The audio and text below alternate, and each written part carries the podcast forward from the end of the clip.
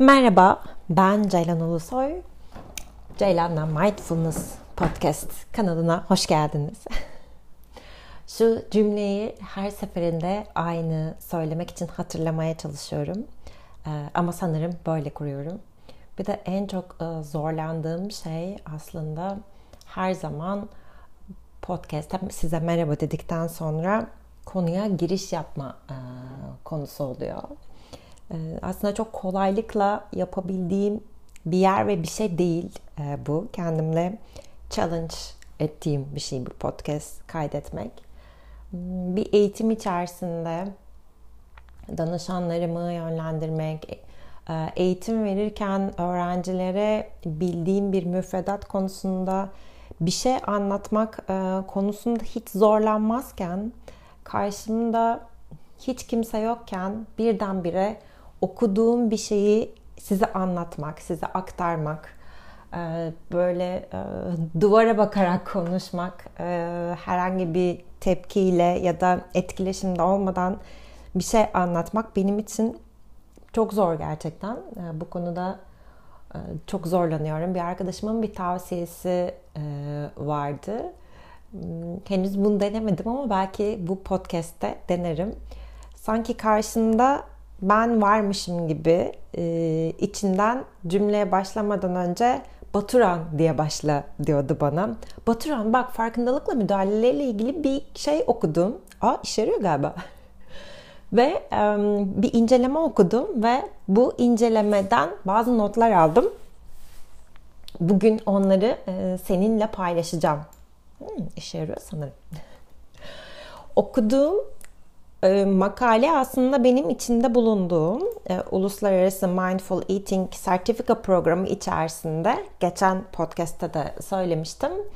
E, ilk mindfulness konusunu, farkındalık konusunu incelerken bize gönderilen dokümanlar arasında. E, bu bugün seninle paylaşacağım e, araştırma diyeyim. Bu şey olarak geçiyor. Yıllık incelemeler olarak geçiyor. Ee, David Kurzweil'in, e, David Kurzweil Carnegie Mellon Üniversitesi psikoloji e, bölümünde e, onun yıllık incelemelerinden bir tanesi ve bakıyorum hemen bu inceleme ilk önce çevrim içi olarak 2016'da yayınlanmış. Sonra psikoloji yıllık psikoloji incelemesi Annual Reviews diye org diye bir site var. Orada bu makale yayınlanmış biliyorsunuz.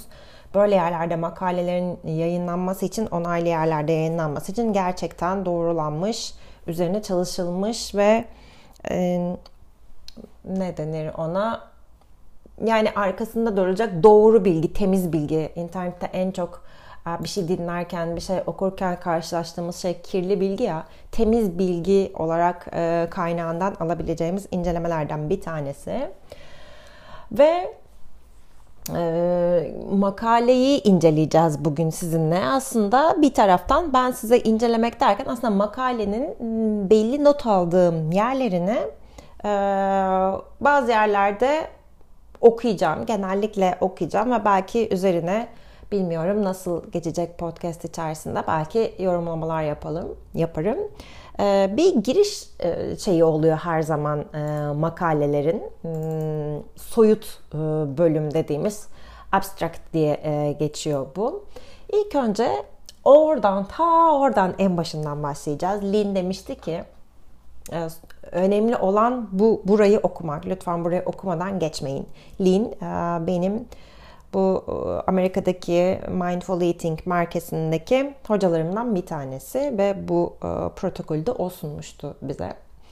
Şimdi geldiğimizde farkındalık müdahaleleri şimdiki an deneyimine daha fazla dikkat ve farkındalık geliştirmeyi amaçlar.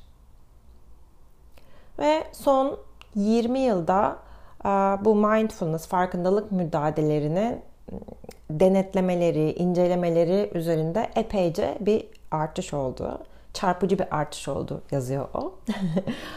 Bu makale farkındalık müdahalelerinin sağlık, bilişsel, duygusal ve kişiler arası yani ilişkisel e, sonuçlar üzerindeki etkilerini ve farkındalık müdahalelerinin e, yeni ortamlara ve popülasyonlara yani işte mesela yeni bir işe başladınız, yeni bir okula başladınız. Hmm, orada ne gibi hmm, etkileri ya da faydaları olduğunu e, araştırmak üzerine diyor. Bir diğer tarafı psikolojik ve e, nörobiyolojik mekanizmalar yani psikolojik anksiyete, kaygı gibi şeyler üzerinde nasıl çalışıyor ya da nörobiyolojik olarak beynimizin hangi bölümde ne gibi değişiklikler yapıyor mindfulness pratikleri yapmak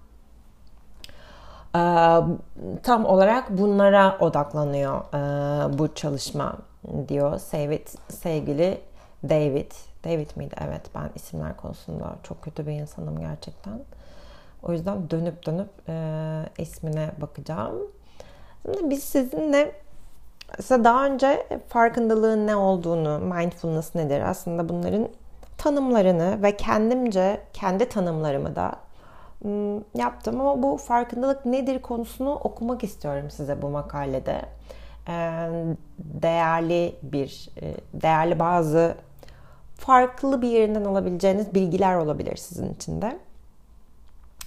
Diyor ki farkındalık bir yapı olarak nasıl tanımlanacağına dair zengin bir akademik, akademik diyalog oluşturmuştur.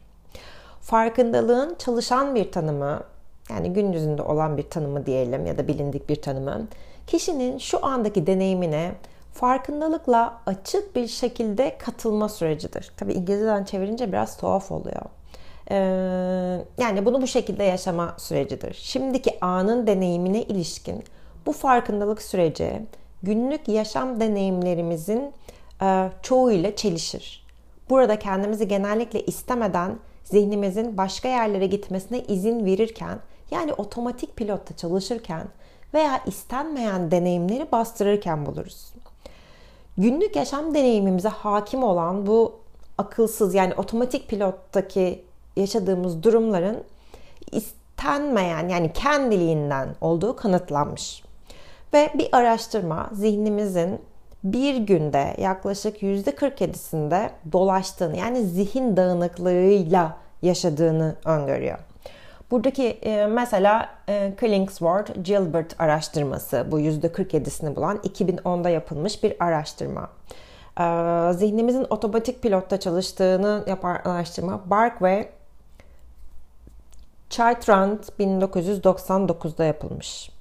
Ee, istemediğimiz deneyimleri bastırırken yani aslında oradan kaçmak olarak bastırıyoruz biz bunları. Bununla ilgili çalışma Kang ve diğerleri 2013'te yapılmış. Şimdi bu araştırmaları söylerken hepsini tek tek söylemeli miyim? Bir yandan bunu düşündüm aslında. Şöyle yapabiliriz. Ee, kim yapmış bu araştırmaları? Nereden görebilirim bunları derseniz e, bana yazın ben hepsinin arkasından böyle söylediğimde biraz sıkıcı bir e, ses kaydı olabilir bu podcast olabilir. E, kaynaklarını öğrenmek isteyenler bana yazarsa orijinal makaleyi de sizinle paylaşırım. Zaten makalenin sonunda yaklaşık 6 sayfa kaynakça var. Yani hangi çalışmaların, hangi araştırmaların kimleri yaptığına dair. Dolayısıyla oradan onları da görebilirsiniz. Evet nerede kalmıştım? Farkındalık bilimsel literatürde birçok farklı şekilde işlevselleştirilmiştir. Farkındalığın ço- çoğu tanımında iki özellik görünür. Birincisi, farkındalık kişinin şimdiki an deneyimine dikkat ve farkındalığı temel alır. Kişinin dikkat ettiği şimdiki an deneyimi kişinin beden duyumları, duygusal tepkileri, zihinsel imgeleri zihinsel konuşmaları ve algısal deneyimleri yani algısal dediğim ses mesela bir algı. Bunlar dahil olmak üzere birçok biçimde oluşmuştur. Yani ben farkındalıkta e, şu andaki deneyimine dikkat et dediğim zaman aslında demek istediğim şey şu. Şu an içerisinde bedenindeki duyumlar ne? Şu an ne oluyor? Bedeninde, zihninde. Duygusal olarak nasıl bir his içerisindesin? Zihinsel olarak aklından geçen fikir ne? Zihinsel olarak aklından geçen konuşmalar, içsel konuşmaların ne? Ee, bu düşüncelerinin, bu duygularının bedendeki yerine, bedeninde şu an nasıl hissediyorsun? Aklından geçen bu şey e, seni bedenin içinde sıkışık mı hissediyor? Belki ısının arttığını mı hissediyorsun? Aslında farkındalık dediğimiz şey biraz yanlış anlaşılabiliyor. Sanki şimdiki anı deneyimlemek olduğunda anın tadını çıkart gibi algılanıyor. Ama aslında bunu demek istemiyoruz. Bunu derken şu an ben Ceylan olarak bu podcast'i kaydederken şu an neler oluyor bende, içimde. Çok heyecanlıyım bir makale sunduğum için size. Mesela o yüzden karnımda bir böyle bir el e, midemi sıkıyor gibi hissediyorum. Aynı zamanda e, sık nefes alıp veriyorum. Kalbim hızlı bir şekilde atıyor. Tüm bunlar heyecan duygusundan geliyor. Zihnimden geçen otomatik düşünce de şu yeterince iyi anlatabilecek miyim bu makaleyi karşı tarafa e, onları sıkmadan geçirebilecek miyim demek istediğimi e, anlatabildim sanırım ve psikolojik yani psikolojik diyorum yani e, psikolojik anlamda da çok fazla araştırılmaya başladı mindfulness. Psikolojide ülkemizde de bildiğiniz gibi çok fazla e, psikolog, psikiyatrist artık e, terapilerinde mindfulness'ı kullanıyorlar. Hatta benim birebir kendi deneyimlediğim şey benim 2018'de e, gitmiş olduğum terapistin benimle tamamen mindfulness pratikleri üzerine e, çalışmasıydı. Yani gitmemin sebebi de konsantrasyon bozukluğu, odaklanamama, çünkü e, hafif de depresyon ve şöyle bir tanı olmuştu. Zihinsel hiperaktivite. Yani dikkat eksikliği ve hiperaktivite kısacası. Ne kadar uzattım. sebebiyle e, gitmiştim. Daha doğrusu orada tanısı konulmuştu. 35 yaşındaydım sanırım. Dolayısıyla e, psikologlar da çok uzun süredir e, bu konular hakkında araştırmalar yapıyorlar. E, der ki e, David bu araştırmanın incelemesi psikoloji insanları son 30 yıldır farkındalıkla ilgileniyor olsalar da bu Budist geleneğindeki farkındalık müdahaleleri hakkındaki 2500 yıllık bilim geleneğine göre ince bir akademik çalışma dilimidir. Bu nedenle Budist bilimi, farkındalık müdahaleleri üzerine yapılan psikolojik araştırmaların büyük bir kısmını bilgilendirmiştir. Ama şu an e, araştırdıkları şey Budizm ve Budist tefekkür uygulamaları dediğimiz yani daha içerisinden aslında Budizm dediğimiz şeyin içerisinde de bir dini herhangi bir şey yok. Ama sadece zihnin eğitilmesiyle ilgili bölümlerini alıp oluşturdukları şey mindfulness. Yani batılı zihne daha uygun versiyonunu geliştirdikleri şey yer mindfulness. Ve der ki Bjork and Bjork'un araştırmasından e, alıntıladığı bir şey okuyacağım. Herkes mindfulness yeteneğine sahip sahip olsa da Formal mindfulness müdahale egzersizleri ilk başta oldukça zahmetli ve zorlayıcı gelebilir. Ne demek istiyor burada formal derken yani oturup e, bizim yaptığımız işte 15 dakika, 20 dakika, yarım saatlik oturup nefesi izleme pratiği. Podcast'te de 15 dakikalık versiyonu var, 3 dakikalık versiyonu var, oryantasyon diye bir versiyon var zorlayıcı gelebilir. Deneyimle ilgilenmek için varsayılan yöntemlerimiz genel, genellikle aklımızı başıboş bırakmak, öz eleştiri yapmak, geçmiş hakkında uzun uzun düşünmek veya gelecek hakkında endişelenmek olduğu düşünülürse bu anlaşılabilir bir durumdur.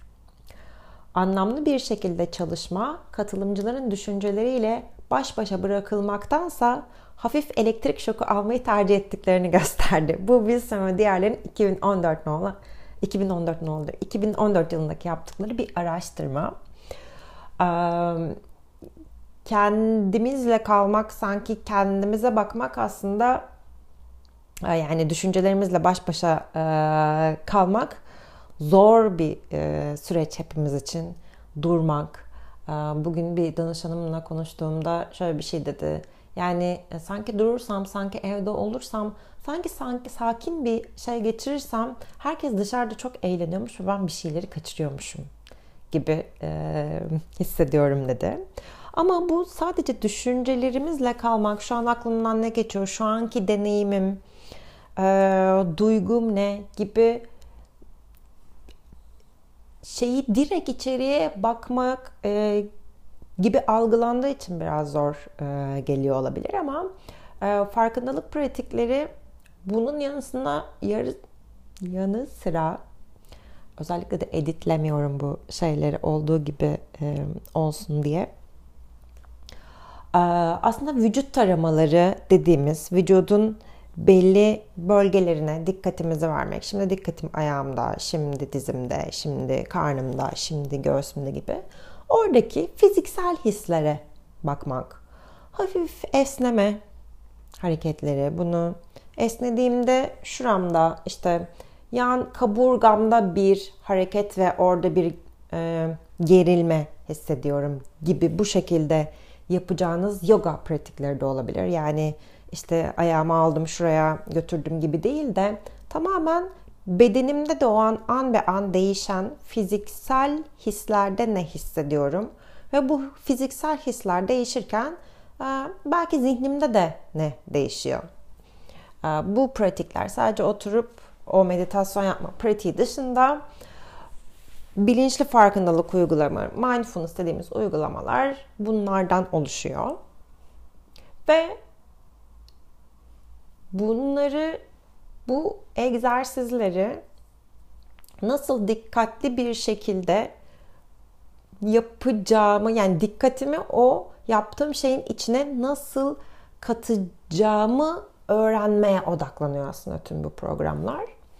Ve MBSR programı dediğimiz e, program başlangıçta kronik ağrıları tedavi etmek için John Kabat-Zinn tarafından 1982'de e, kullanılmaya başlandı. Ve sonrasında da e, Ludwig Kabat-Zinn 2008 araştırmasında bahsediyor bunlardan. E, Carson ve arkadaşlarının, Mason ve arkadaşlarının 2015 ve 2004'te Sonra da Segal'in 2015'te yaptığı araştırmalarda ise daha sonra kronik ağrılarda olumlu sonuçlar almaları sebebiyle depresyon tedavisinde farkındalık temelli bilişsel terapi denilen MBCT, uyuşturucu bağımlılığını farkındalık temelli nüks, nüks önleme pratikleri dediği MBRP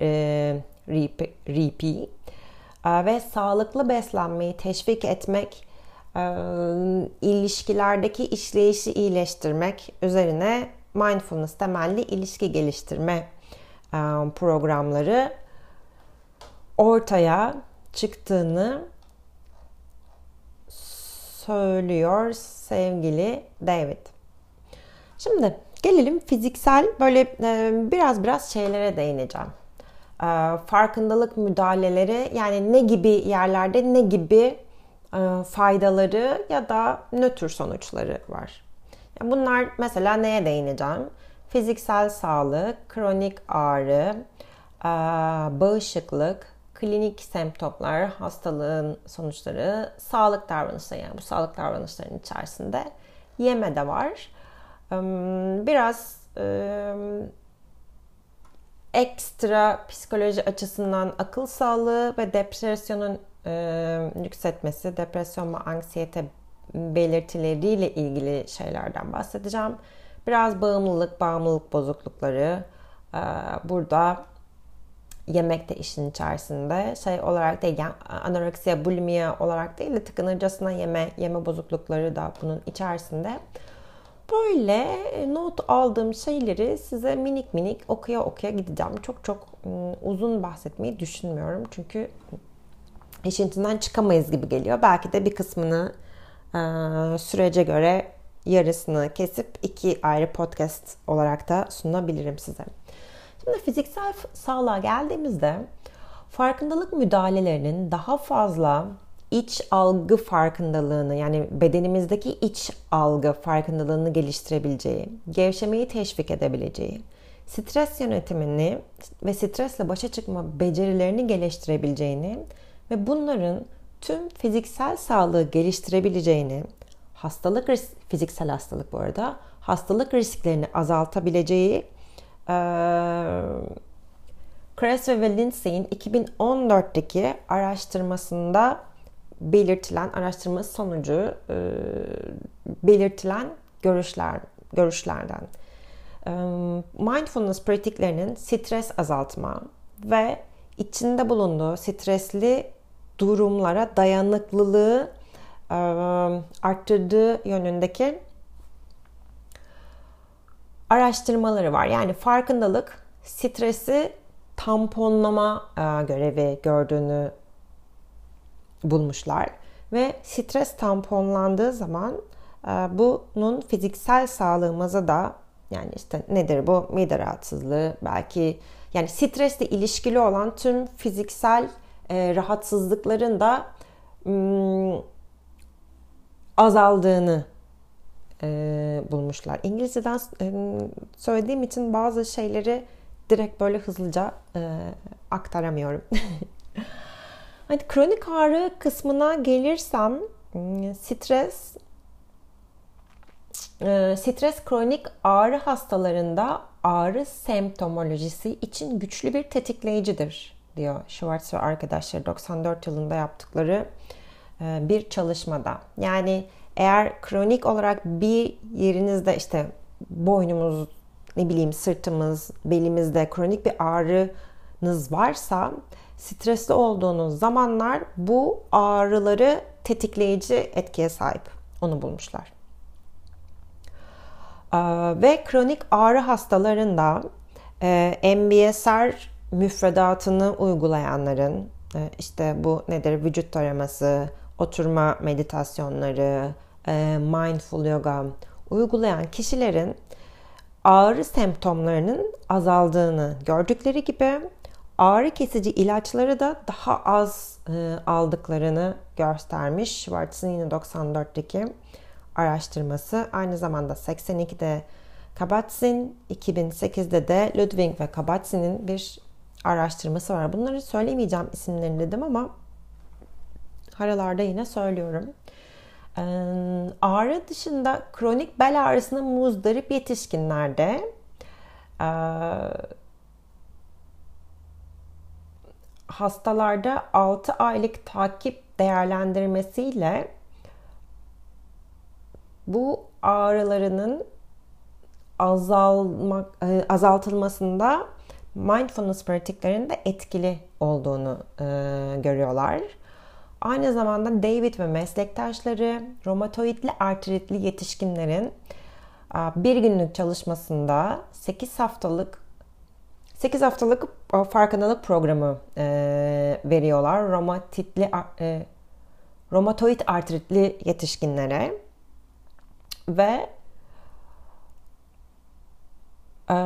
görüyorlar ki normalde artrit eğitimi programı varmış bu hastalar için MBSR programının artrit eğitimi programından daha e, iyi sonuçlar verdiğini e, görmüşler. Tedavi sonrasında da günlük düzeydeki stresleri, ağrıyla olan e, ilişki ilişkileri, e, sakatlıkları ve yorgunluk hislerinin azaldığını görmüşler. 4 ee, aylık hem de 10 aylık takiplerde kronik sırt ağrısı olan katılımcılar arasında ağrıya bağlı fonksiyonel fonksiyonel kısıtlamaları azalmış. Yani kolu ağrıyorsa ve kolunu belli kısıtlı bir oranda kullanıyorsa bu MBSR mindfulness pratiklerinden sonra e, o kısıtlamaları da azalmış. Yani kolunu daha rahat kullanabiliyor hale gelmişler. Şimdi burada bağışıklık kısmına geçmek istiyorum. Bağışıklık vücudu çeşitli patojenlerden ve enfeksiyoz ajanlardan korumada merkezi bir rol oynar. Kronik stres, bağışıklık sisteminin çeşitli yönlerini bozar diyor Creswell ve arkadaşları ve Rosencrantz ve arkadaşları. Yani bununla ilgili birçok şey var. Şimdi hepsini saymayayım. Birçok şeyin altını çizmişim. Araştırmanın altını çizmişim. Ve klinik semptomlar ve hastalığa özgü ön sonuçlar bölümü. Burada hmm, burada neden bahsediyor? MBSR e, çalışan kişilerin 8 haftalık mindfulness programı çalışan kişilerin e, soğuk algını ve grip mevsimi boyunca normal zamanlarından e, daha çabuk iyileştiğini görmüşler. Ve akut solunum yolu enfeksiyonu ile e, ilişkili e, rahatsızlıklarda da insanların daha az bu hastalığa yakalandığını yani işte kış mevsimindeki gribal enfeksiyonlar, e, solunum yolu enfeksiyonlarını kimi zaman yani çok sık e, yakalanıyoruz aslında. MBSR'la çalışan kişilerin e,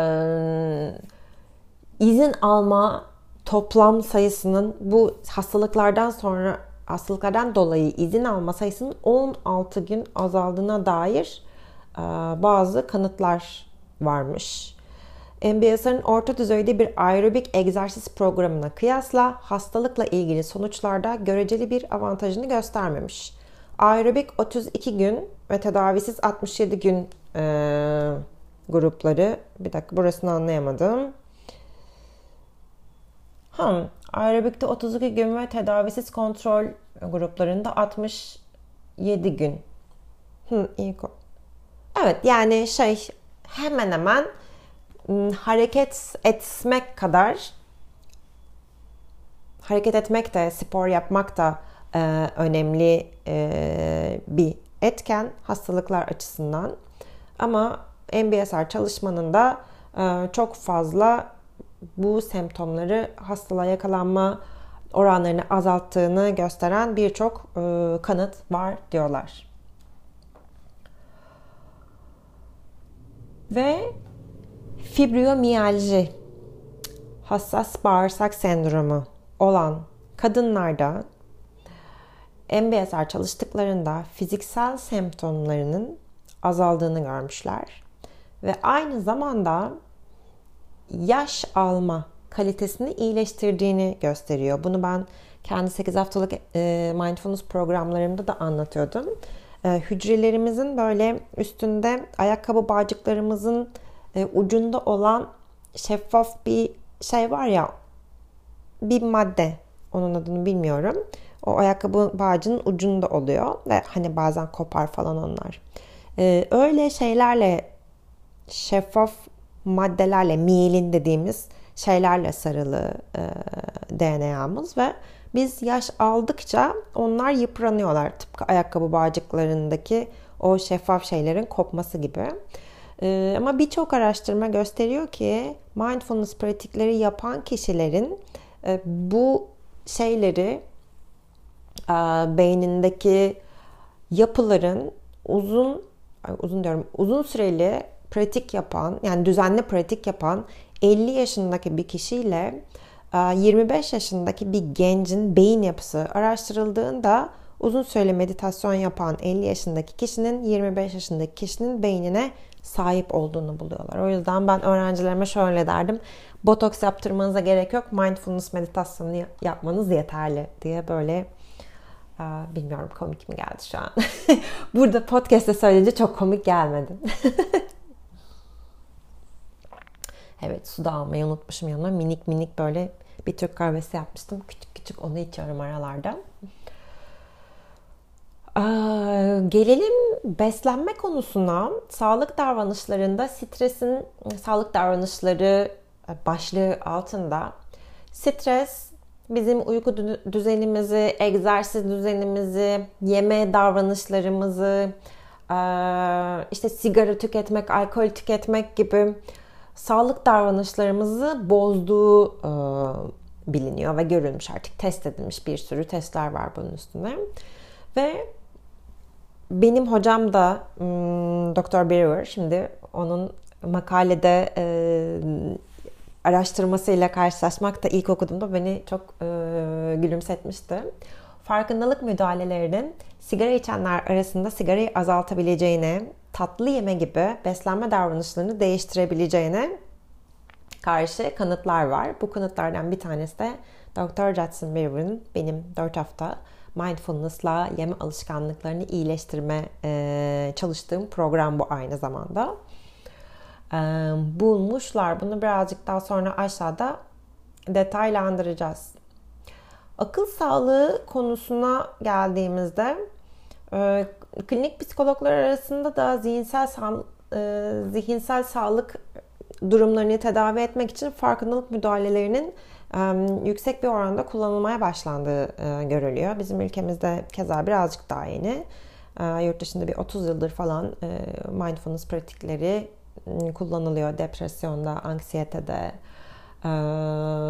Ve farkındalık müdahaleleri literatüründe bugüne kadarki en güçlü kanıtlardan bazıları MBCT programının depresyonun nüksetmesini azaltmada etkili olduğunu gösteriyor. 8 haftalık MBCT yani mindfulness'la bilişsel terapi kullanan kişilerin normal normal değil de psikolojide hmm, kullanan diğer yöntemlere göre nüksetme risk, riskini önemli ölçüde azalttığını görmüşler. Yine bununla ilgili hangi araştırmaların bunu söylediğiyle ilgili merak ederseniz belki aranızda beni dinleyen psikologlar da vardır. Bunları sizinle paylaşabilirim. Ve bakıyorum 18-24 aylık takip periyotlarında antidepresan ilaç tedavilerine eş değer depresyon nüksetmesini önleyici faydalara sahiptir. Ama burada şey demek istemiyor. Yani bu sadece depre- e, antidepresan yerine geçer. Antidepresanı bırakın. Sadece mindfulness çalışın gibi bir e, yerde ve bir şeyde değiliz. E, sadece ikisi psikologların ve terapistlerin e, onayından nasıl sürdürülmesi gerekiyorsa siz o şekilde sürdürün. Buradan duyduğunuz bir araştırmayla gidip eğer bir terapi alıyorsanız bu ben ilaç kullanmak istemiyorum. bu antidepresandan daha iyi bir şeymiş demenize gerek yok. Çünkü en iyisini sizinle beraber o süreci yürüyen terapistiniz bilir. Burada sadece kombinasyonlarının optimal olabileceğini düşündürmektedir gibi bir ibare var. Ama birçok şeyde depre, depresyonun nüksetmesini önleyici faydalara sahip olduğunu gösteren oldukça fazla araştırma var. Ama hiçbirinde de e, antidepresan kullanmayın demiyor. Antidepresanla beraber belki. Depresyon ve anksiyete belirtilerinde şöyle bir şeyi parantezlemişim. Şu anda depresyonda olmayan ancak depresyonun nüksetme riski taşıyan bireylere farkındalık müdahaleleri sunmanın faydalarını vurgulamaktadır. Önceki bölüm diyor. Farkındalık müdahaleleri şu anda yüksek düzeyde kaygı veya depresif belirtiler yaşayan duygu durum bozukluğu olan bireylere yardımcı olabilir mi? Farkındalık müdahaleleri kişinin düşünce kalıplarına ve beden deneyimlerine karşı gözlemci bir tutum dahil olmak üzere kişinin düşünceleri ve duyguları hakkında açık ve kabul edici bir farkındalık geliştirmesini amaçlar. Darromer ve Orsillo 2009'daki araştırmasında MBSR'ın orta şiddetli bir saniye burasını tam cümle olarak okuyacağım. Yanlış bir şey söylemek istemiyorum.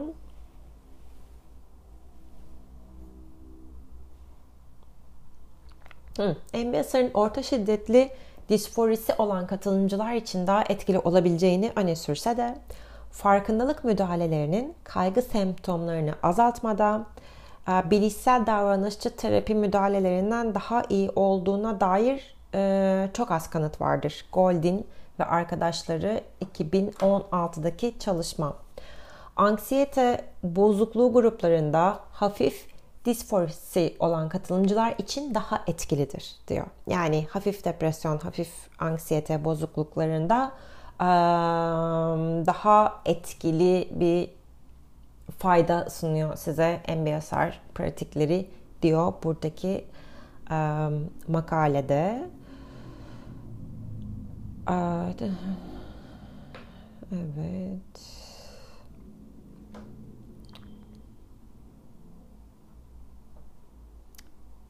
Birazcık okuyorum. Sizi minik bekleteceğim.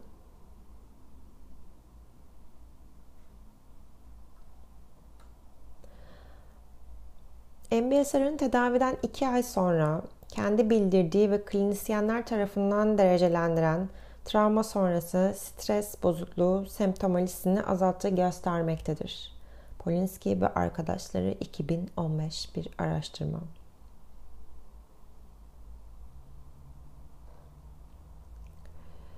Ve e, bağımlılık ve bağımlılık bozukluklarına geldiğimizde yani ne demek istiyorum burada?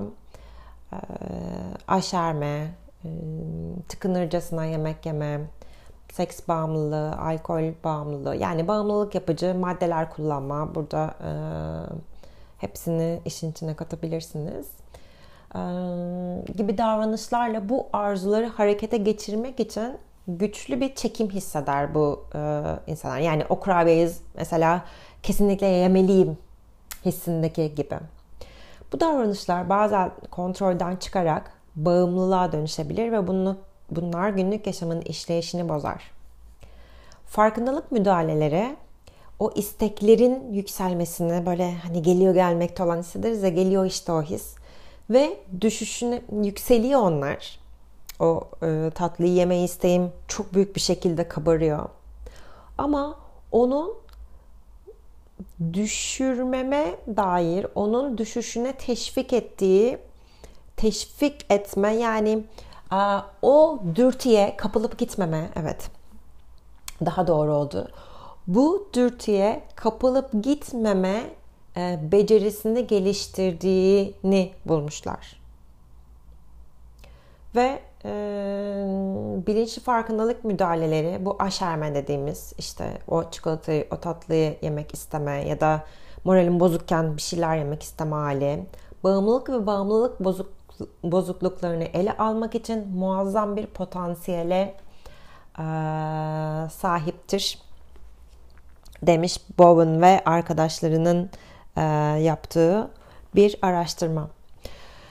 Burada makaleyi e, sona erdireceğim artık e, artık çünkü bir hayli e, uzun bir e, yayın oldu bu.